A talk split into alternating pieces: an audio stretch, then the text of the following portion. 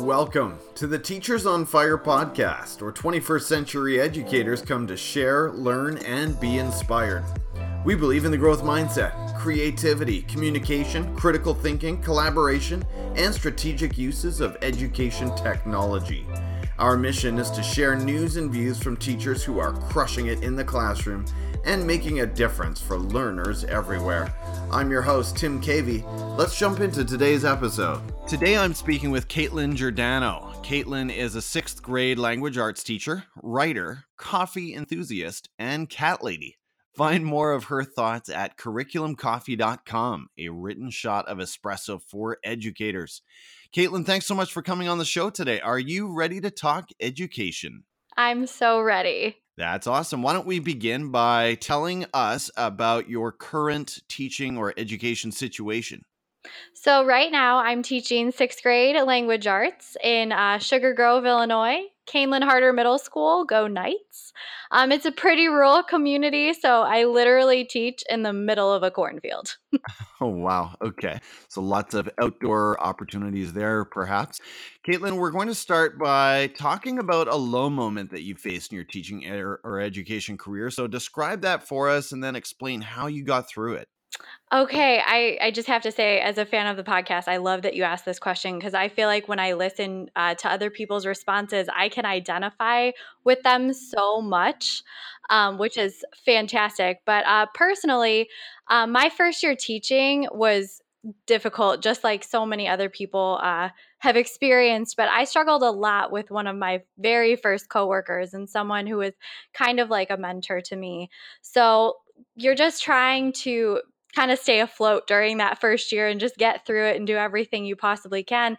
And even more than that, you really want to fit in with your colleagues and your teammates. And you want to feel like you're bringing something to the table and you're offering something. And this particular colleague was a veteran teacher and openly let me know that I really shouldn't be talking in meetings and I should I should just be sitting there quietly listening to what other what other people have to say because I wasn't coming across very well. He he felt that I was coming across in a very negative way and that I really just needed to leave the conversation to to the oh pros, oh to the people goodness. that had been there for a while. Which yeah, I know it really stung, especially like when I was sitting there thinking that what I was offering was was the best I could offer at the time and to have it shot down when you're still brand new to the profession and still so excited was so so like just mind-boggling to me like I didn't know what to do with that.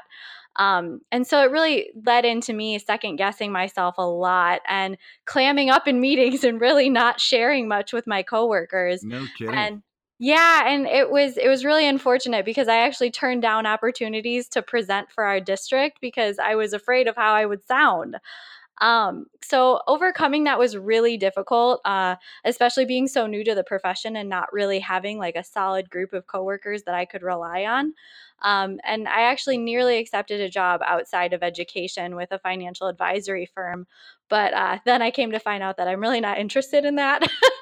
so thankfully, thankfully for that. But um, after two years of being there, I, I went and talked to our principal and actually requested a move to an open middle school position that we had uh, within the district. And it was the best thing that happened. Um, I really loved middle school. And so when this position opened up, I was like, oh my gosh, I really, I want to go for that. Um, and I was then put on this amazing team with an absolutely fantastic mentor. She's the most amazing person I could have asked for in that position. Mm. Um, she totally guided me, encouraged me, valued the input that I had, offered advice when I needed it, and actually like supported me in sharing in meetings and told me like, "Hey, we really want to hear what you think. It's important that you share with us." And it was just amazing to go from one side of the coin to the other and have such a difference. And I'm so thankful to have had that but at the same time like without the challenging experience that I started with I don't know that I would have appreciated our culture in our middle school and what it is as much as I do right now um so I mean and I guess walking away from this too I I've really seen the power of mentoring for our new teachers and mm-hmm. just how important it is to value and support them in the beginning of their career because it really makes a difference. It, it certainly did for me, and I definitely think that's true for others. Um, so I'm actually excited this year. I get to work uh, really closely with two new people on our team, and I'm so thrilled to be able to kind of welcome them in and do what my mentor in my second position did for me. I love that, Caitlin. I, I think you've you've put that really well, and you know I, I'm just I'm so sad when I hear that story, and I think of all the the rookie teachers out there that come in bright eyed and maybe not always bushy tailed, but optimistic and full of imagination and opportunity. And the rea- I guess the unfortunate reality is that there are trolls in every staff room, or, or actually that's not true. Let's say there are trolls in some staff rooms, and you know, we just have to sort of be aware and, and make sure we're not I guess playing the the role of that troll, right? That that nearly squashed your your joy and and did sort of take you back from the table for a couple of years. But I, I hear that story sometimes about you know when you're you're in one environment, uh, sometimes it is really everything you need just to move to that that new environment and start fresh and, and find some supportive mentors. So I, I really like how that's worked out for you. Caitlin, what is it that excites you about education today? You talked about loving middle schoolers, and I know sixth graders are a pretty cool age. What is it that is really lighting your fire for education?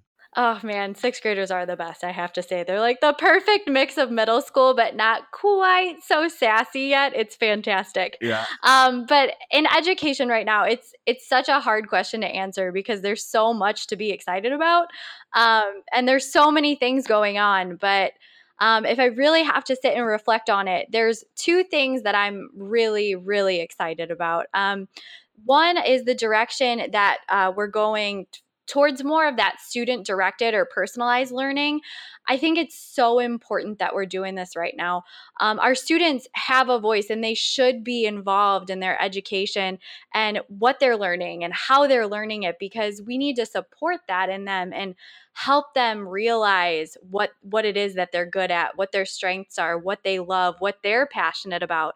And if we involve them in the process of their own education, we're empowering them to be successful in their futures. I heard something the other day and I, I can't remember where I heard it, but it was this this quote about how we we expect students and have expected students to come in and sit down and be quiet and wait for directions. And every day it's it's that compliance message of come in, sit down and wait for directions and then when they're 18 years old and they're going out into the into the world and expected to figure it out on their own we ask ourselves well why aren't they why aren't they doing anything? Well they're waiting for directions. They've they've been told to wait for directions. Yeah. so it's it's that empowerment of okay what do you want to do? How do you want to do this today? Like what can i do to support you and kind of leaving it to them and giving them that that voice in our classroom and that choice it's so exciting to see what they can do and they really do just take it and run with it it's amazing mm-hmm. um, I wrote about that uh, in my blog on Curriculum Coffee about what really happens when we give our students choice and voice in the classroom. And I was so nervous to do it at first to really just let my kids kind of take over and see what they would do if I gave them something more open ended. And oh my goodness, it was amazing what they came up with and and the result of of that freedom. The conversations that they were having uh, during this literature circle unit on culture that we did were just I was floored. I had an administrator come in and I'm like, you have to listen to this. It's incredible what they're talking about and just giving them the room to have that conversation and not providing so much structure and allowing them to kind of direct themselves I would not have gotten that result had I given them five discussion questions they had to cover. So it was, I just, that is one of the things I'm just so excited about right now. Um, and then the other one would actually be the way that we teach writing. So I just finished my master's, and throughout that process, I started doing a lot of uh, research and a lot of writing about the way that we teach writing and what research is out there. And I was actually surprised because there's not a ton of research on writing instruction. There's a lot of different suggestions, and there is some really good stuff out there. Don't get me wrong. Steve Graham is amazing and has some great resources. But there really is like a lack of research based uh, curricula out there that really shows us okay, here's what we need to do in our classrooms to help our students become writers and feel comfortable writing. Um, it's it's hard. Writing is hard. That's just the fact of the matter. And it's even harder to teach because it's difficult to quantify that skill and to know what it's going to work because it's so personal to every student and to every person. So it's it's difficult to kind of figure out what to do with that. So it's something that I'm still kind of toying with and looking for different different resources and everything like that, but I definitely think we need to start kind of widening our our research base out there with this. Well, Caitlin, man, I, I just want to go in so many different directions right now with everything you just talked about there. So, just to summarize again, the, the the first part was the student directed, personalized learning movement, let's call it, that is happening in education right now. And then the second one, I'd love to talk further about writing as well. Going back to the first one, are you familiar with Trevor MacKenzie and the the inquiry mindset stuff that is coming out right now? I am. I am. I actually just bought one of the books. Yeah. Okay. Yeah. Cause he's doing some cool stuff. And it's like, I haven't really jumped in with both feet yet, but I want to. And I want to sort of start to take some baby steps in that direction. I've had so many great guests who talk about Genius Hour.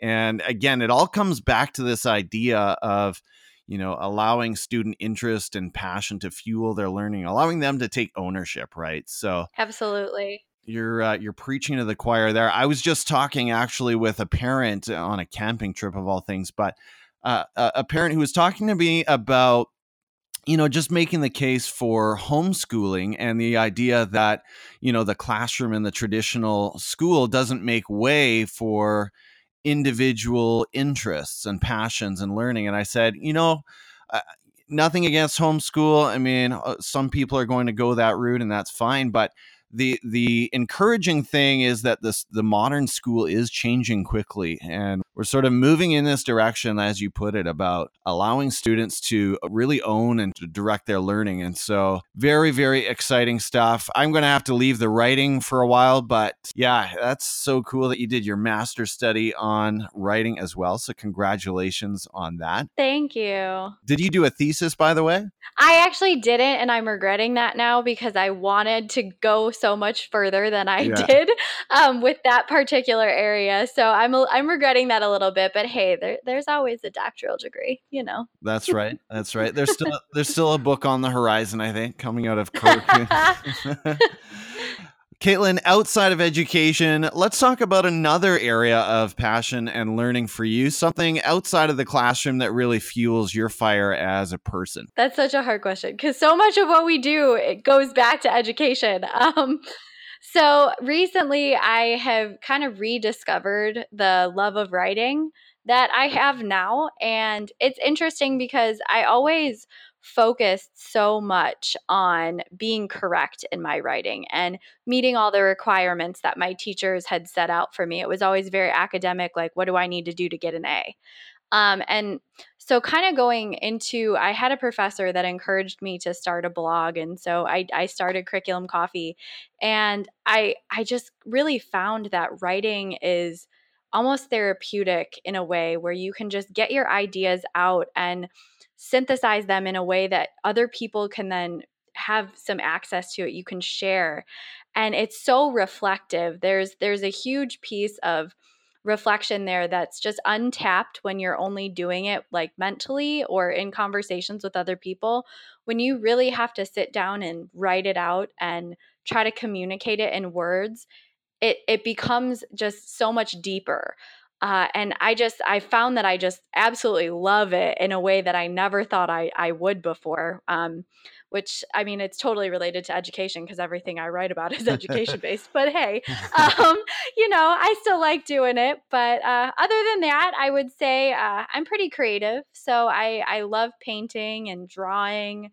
and I haven't had as much time to do that lately, but when I do, it's just it's so relaxing, and I I really do enjoy kind of sitting down and creating something. So it's fun. Very, very cool. Well, I, I feel like a, again a bit of a kindred spirit. Not maybe not so much on the paintings and drawing side, but uh, although yeah, Uh, I'm, I'm just going to be honest, that's not really happening around here. But I will say on, on the writing side, I, I love how you put that. I mean, when we're when we're wrestling with something or an idea, or we've had something buzzing around for a week, you know, there's nothing like actually putting pen to paper, or I guess keys to keys to screen. Is that the modern equivalent? And and just parsing parsing the the, the words and putting it all structuring your thoughts and it's always a cathartic a, a therapeutic experience so just a quick plug i, I know I, have got some some bloggers uh, listening. And if you are a writer like Caitlin, check out medium.com as well. Kind of a, an exciting new platform for blogging. And, you know, something I'm looking at is doing some writing there and then you can always uh, copy posts over to your your WordPress uh, blog as well. I think yours is on WordPress. Is that right? Yeah, mine's on WordPress. I do love Medium for reading okay. though. It's it's got such a great reading interface to it that I enjoy. I enjoy that site quite a bit. Yeah, I mean, teachers are always looking for ways to add a little bit of extra income, and so I like the I like the model there that pays you based on engagement. And again, it doesn't mean you have to scrap your WordPress blog. And in your case, Caitlin, you've got a phenomenal domain, by the way. Anything with coffee in it is going to work for educators. So good on oh, you yes. there. Let's move on. Talk about, Caitlin, talk about a personal habit that contributes to your success in some way. And this doesn't have to be edu related, although I feel like maybe maybe it will be in your case. yeah, I actually I, I have like two really consistent habits that I definitely think uh, contribute to my successes. And one of them is definitely edu related and one of them not so much. So okay. um I def I take time out of my week to go to the gym and it sounds it it kind of sounds weird but an hour every day where I'm not answering emails from students or on my phone and tweeting and just kind of taking the time to like step back a little bit and unplug and focus on myself and achieving some of the personal goals that I've set mm-hmm. is it, it's a way to set it's a way that I kind of like center myself and decrease my stress and then I can go back to some of those emails and responding and being on Twitter and everything like that with kind of a fresh a fresh mindset and it's it's nice to kind of reset yourself every day for 1 hour and just take it take it for you.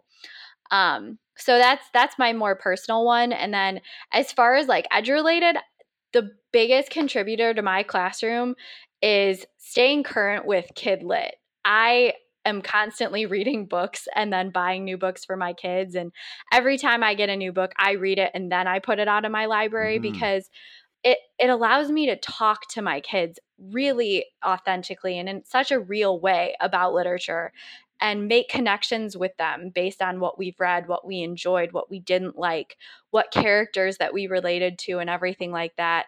And it really helps create that like classroom literature community because I'm a part of it then and I can like actively have those conversations with kids. And especially when I get those uh those readers both the avid readers and my struggling readers I can recommend books because I know the books. I've read them and it's honestly it's been a huge change like game changer in my classroom to be able to know what they're reading and know what's popular and talk to them about it. So good. So good. I can only I, I, can only tip my hat in admiration. That's amazing how you find the time to to sort of keep up with them. But I think that's phenomenal. And you're right to be able to point a student to a book that is is suited uniquely to them and to their interest and their reading level. That's a dream. So good on you. We're going to move into some rapid fire recommendations, Caitlin. So let's start at Twitter. Every teacher's base for a solid PLN. Tell us who we need to be following there. Oh my gosh, I love Twitter. Um, Cornelius Minor, he is incredible. Uh, the content he posts is inspirational. He it's thought provoking, and he he's so down to earth and so real that it's just you have to follow him. You have to see what he's putting out there. It's amazing. Okay, sold.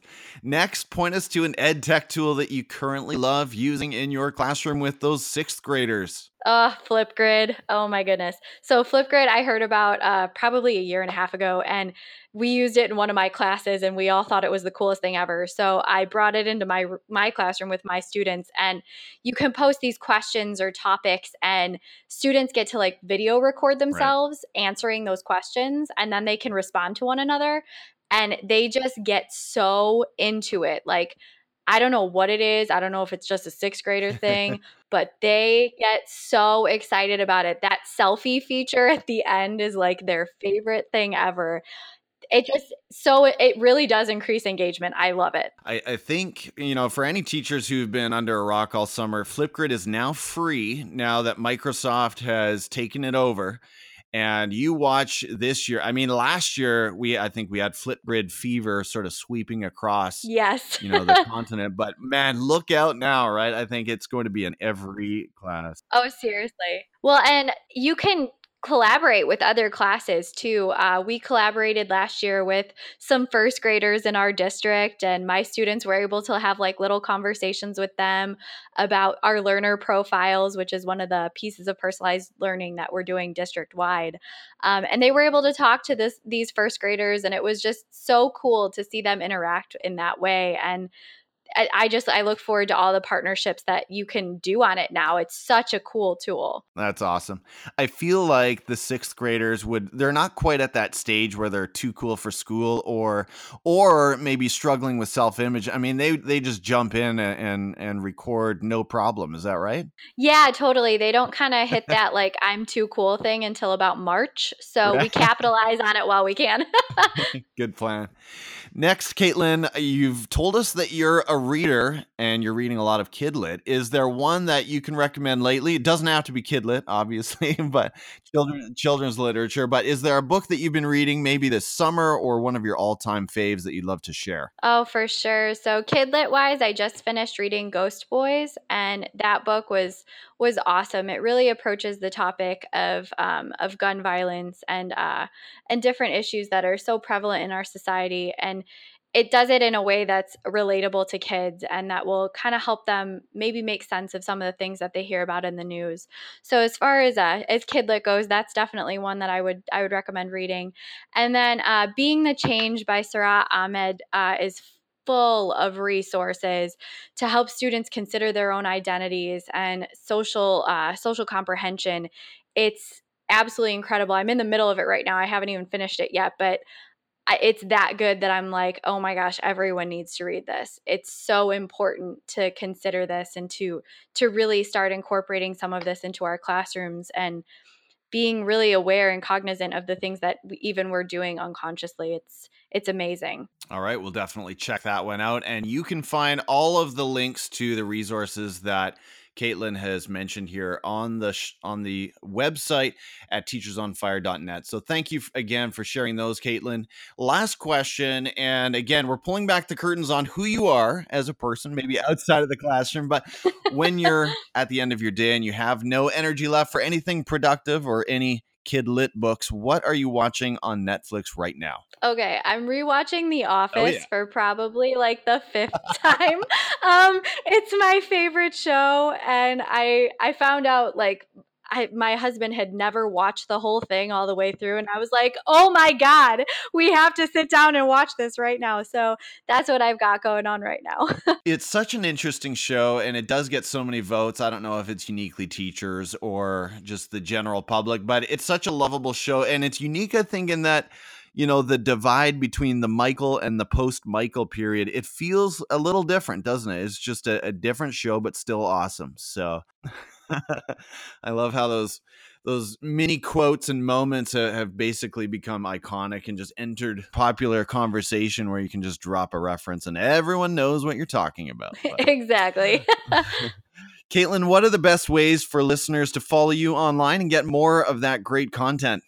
So on Twitter, uh, my handle is Mrs. underscore Giordano. I'm always on Twitter. Um, and then my blog, curriculumcoffee.com. I try to keep up with it and write as much as possible, post resources and everything like that. Um, and Instagram as well. I have an Instagram also at Curriculum Coffee. Well, that sounds good. I'm a follower at curriculumcoffee.com. Look forward to your posts throughout the year. And speaking of that, just want to wish you a wonderful school year, Caitlin. Thanks, you too. All right. Bye bye. Bye.